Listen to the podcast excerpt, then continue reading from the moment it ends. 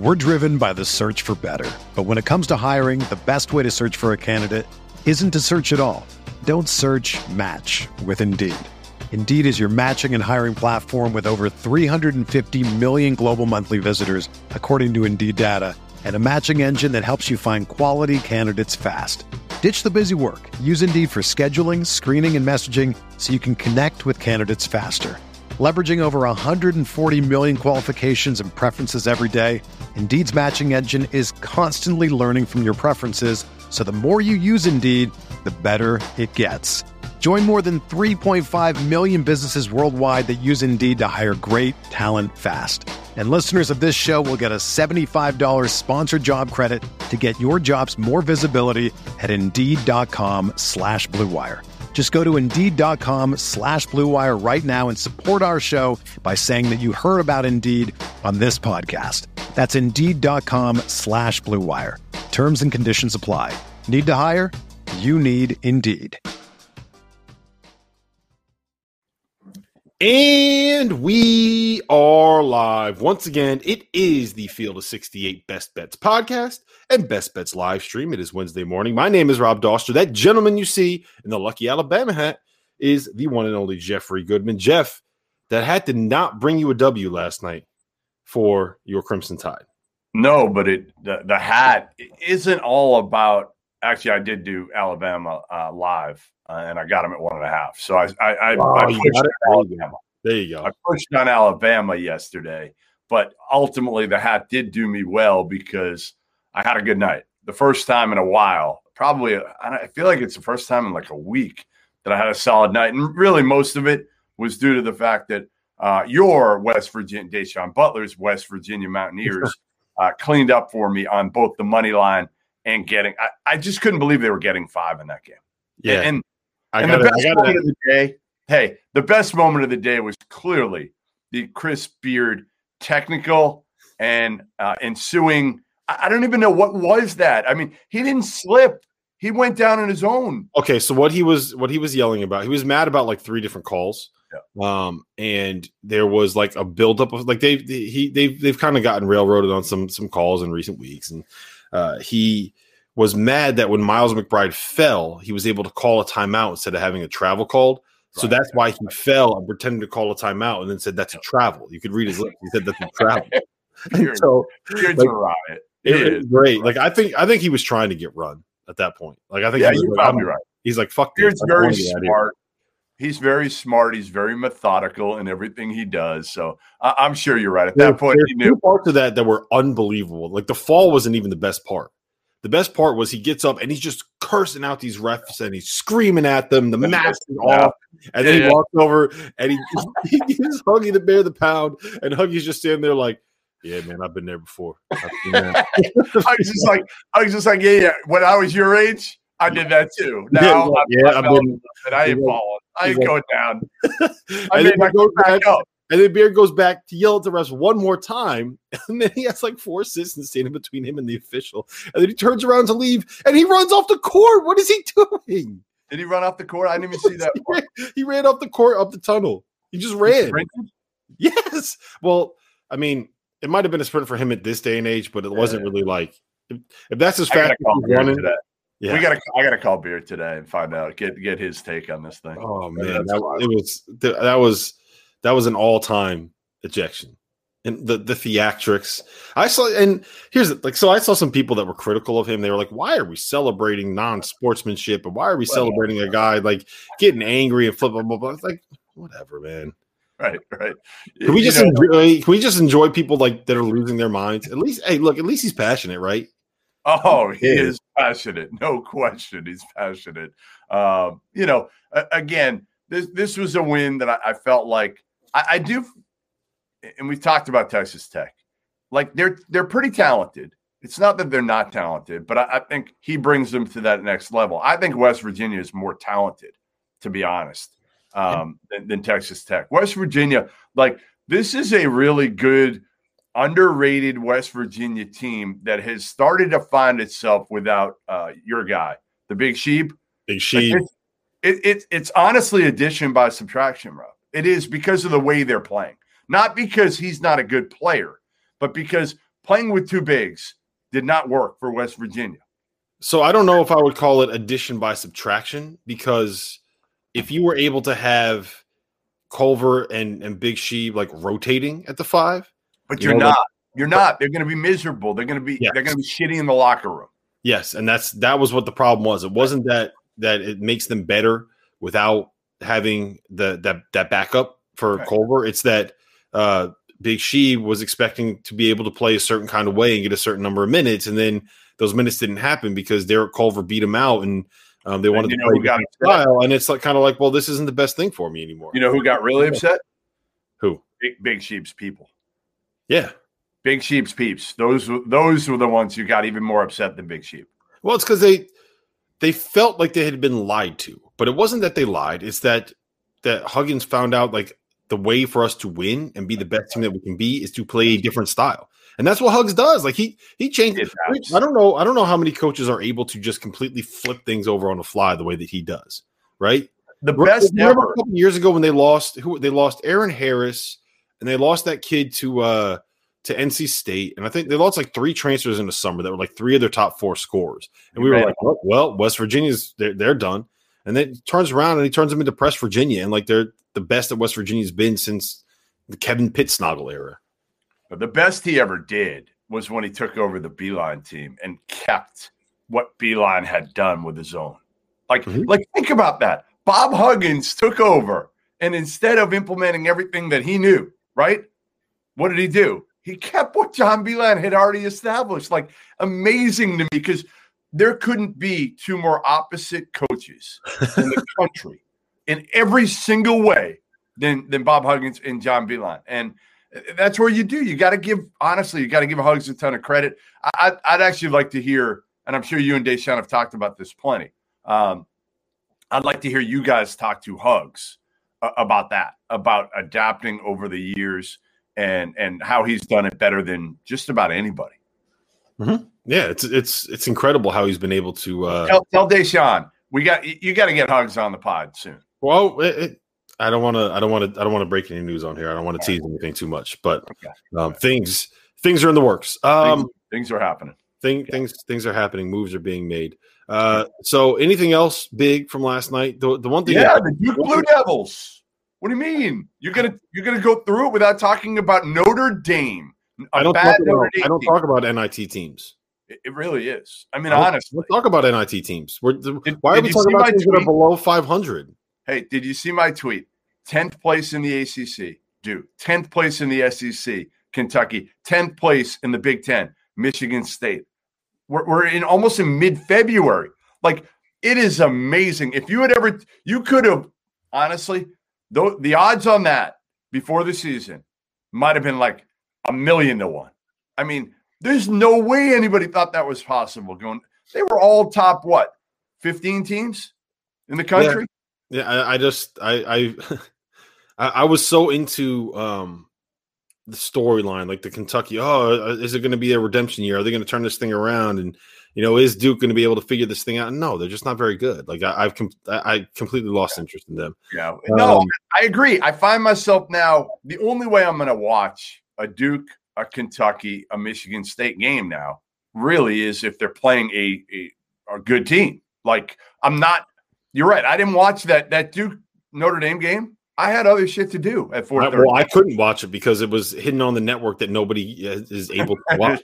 So whatever. How do you Also, like, so hold on. I just realized, like, so for people that don't know, Brian Snow um, loves to get on group text and like talk a ton of shit. And he texted us last night on our group text um, about how look, look at look at uh, Vandy keeping it close against Final Four juggernaut Auburn. And I was like, oh, I didn't, I hadn't seen the final score yet. Auburn covered. I did. by Auburn six. covered. Like, what is he It talking? five They covered. What No, is he talking big. about? Get out of here, Snow. Big. Come on. Yeah. Why Um, did we include Snow in that group chat? I don't know. I don't know. He well, you know what? He started it. That's what. That's very true. He started it. Um, last thing I just have to say is like, do you think the Johnny's fans are going to get out of our mentions now? They- they They broke have listen if they had won that game. You know, it would have been like like a Final Four victory against Butler at Butler. Like, do they understand? They didn't just lose to to Brad Stevens's Butler Bulldogs with Gordon Hayward, Shelvin Mack, and Matt Howard. They just lost to a shitty Butler team. They're not good this year. Now, Aaron Thompson was terrific last night, uh, as he usually is on the defensive end, but he made some shots too. That that's again, that was my point all along with St. John's.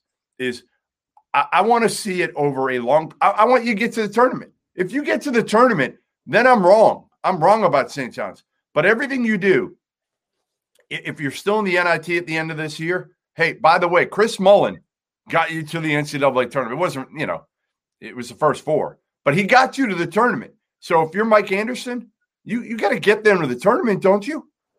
Uh, yeah, and I think they're they're they're close now, but like this this is this is going to be an ugly loss. This is going to be one that kind of brings that resume down a little bit. And it's not it's one like St. John should have won that man. Like I they had it. It's still it's still t- it's still tilting me because like I had the St. John's money line last night, and I feel like it was a good like I I feel like I analyzed that game and I had it right and I read it right, and it the, the, the for those that didn't watch it, uh, St. John's blew like a double digit second half lead, um, but they found a way. They were up by two with ten seconds left with the ball under their own basket, uh, um, and the inbounds pass hit the dude in the ankle for a turnover. He hit him in the ankle.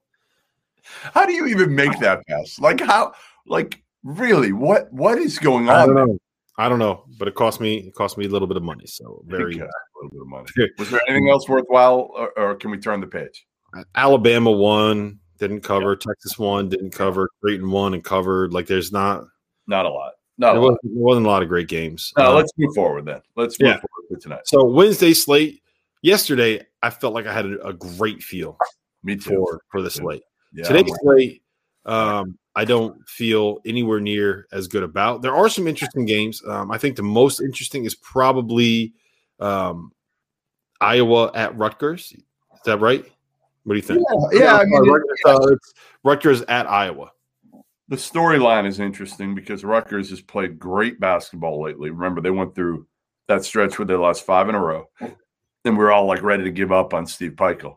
Um, and, and Iowa now is going through it and, and everybody in the Big Ten, other than what, like Ohio State and, and Michigan, because they've been out for so long. Yeah, Michigan uh, will have their fall soon, though.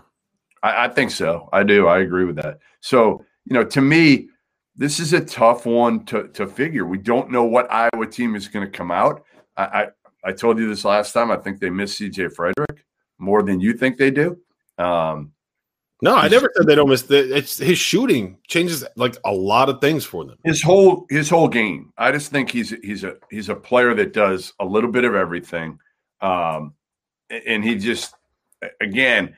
I just think they're a team that that needs the sum of their parts. He's a smart player. He's a smart player, and, and part of the thing is again, you, have got to surround obviously Luka with with shooters.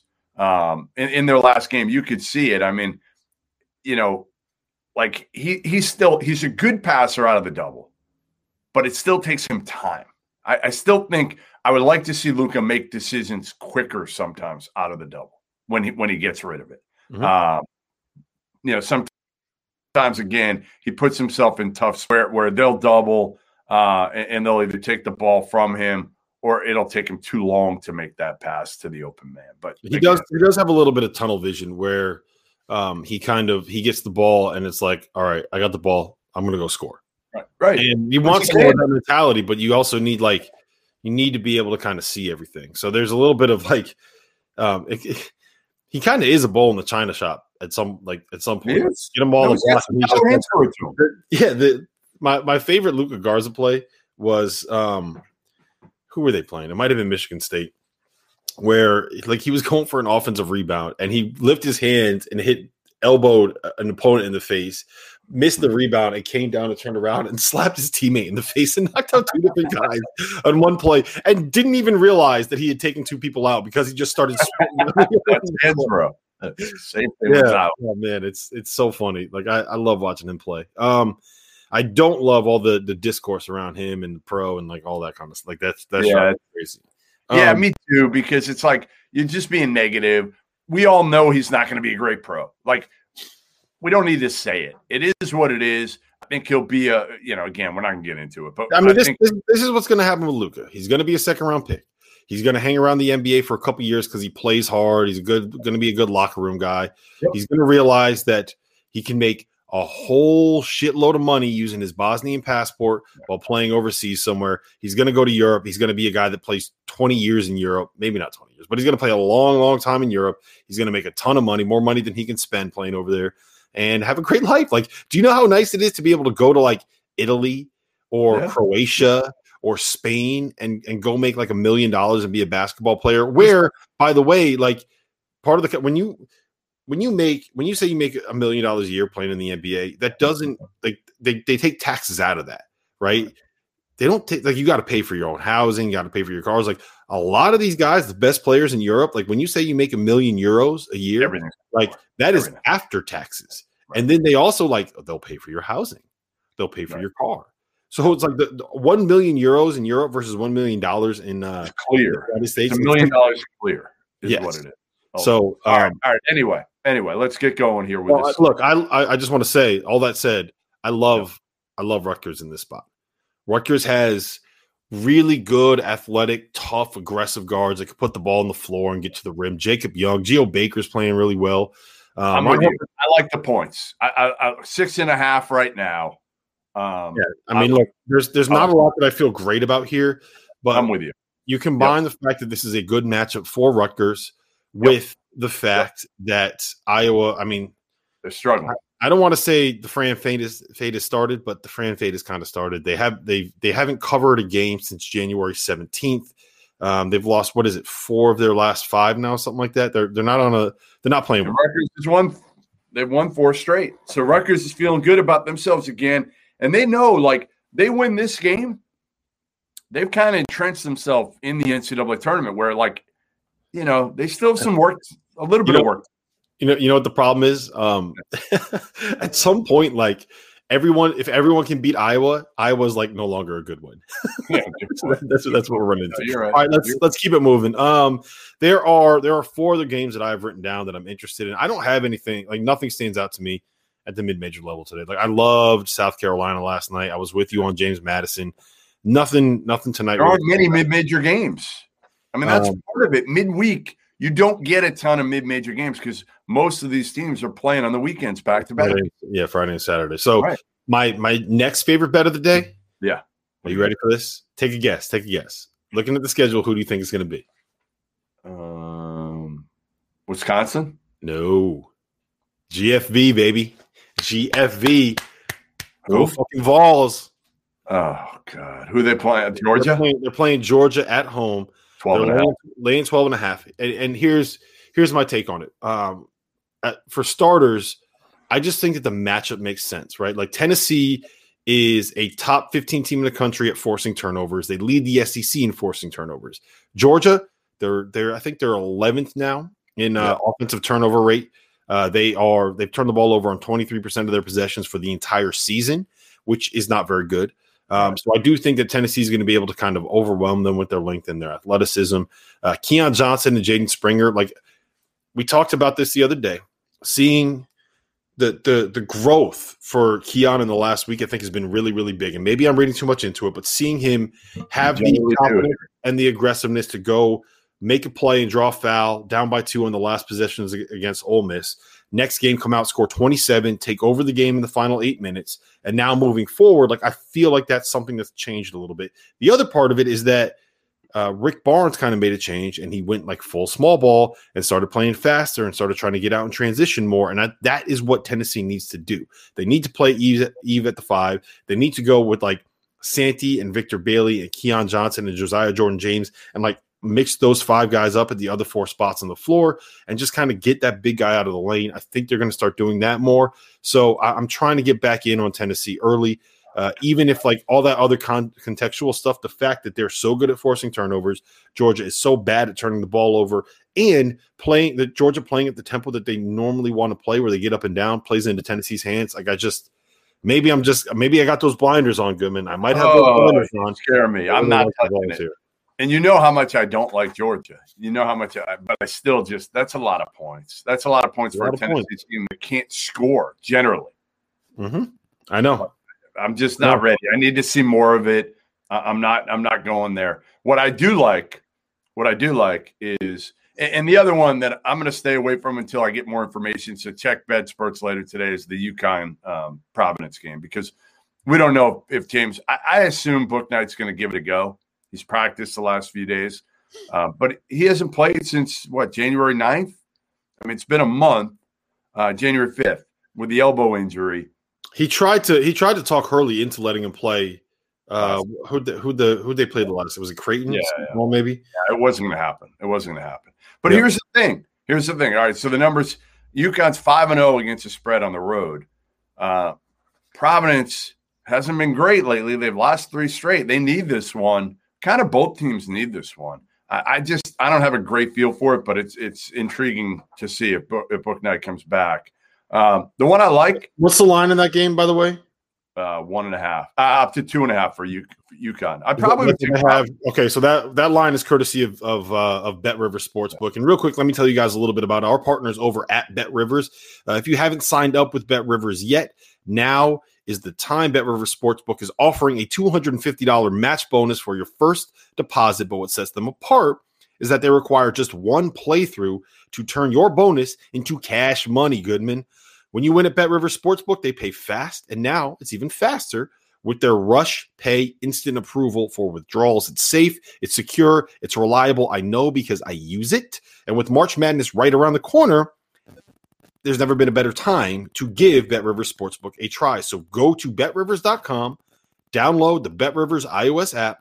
You must be 21 years or older. Gambling problem? Call 1 800 Gambler Jeffrey. What else you got? Uh, I like Georgia Tech. I like Georgia Tech. The, the line moved up. It's four and a half now. Virginia favored. Uh, remember the last time they played in Charlottesville? It was a nail biter. Georgia Tech had control of it most of the game, and Virginia ended up uh, winning it. Georgia Tech's been very good at home, very, very good at home. And you know me, I'm, I'm just not sold on Virginia. I'm not saying they're not going to win this game, but I think if they win, if they win it, it's going to come down to the final minute. So I might even take the, the money line on this one. Uh, but I, I definitely like the points here. I, I, I looked at this one too. Um, I don't know. I don't. I don't feel comfortable with it.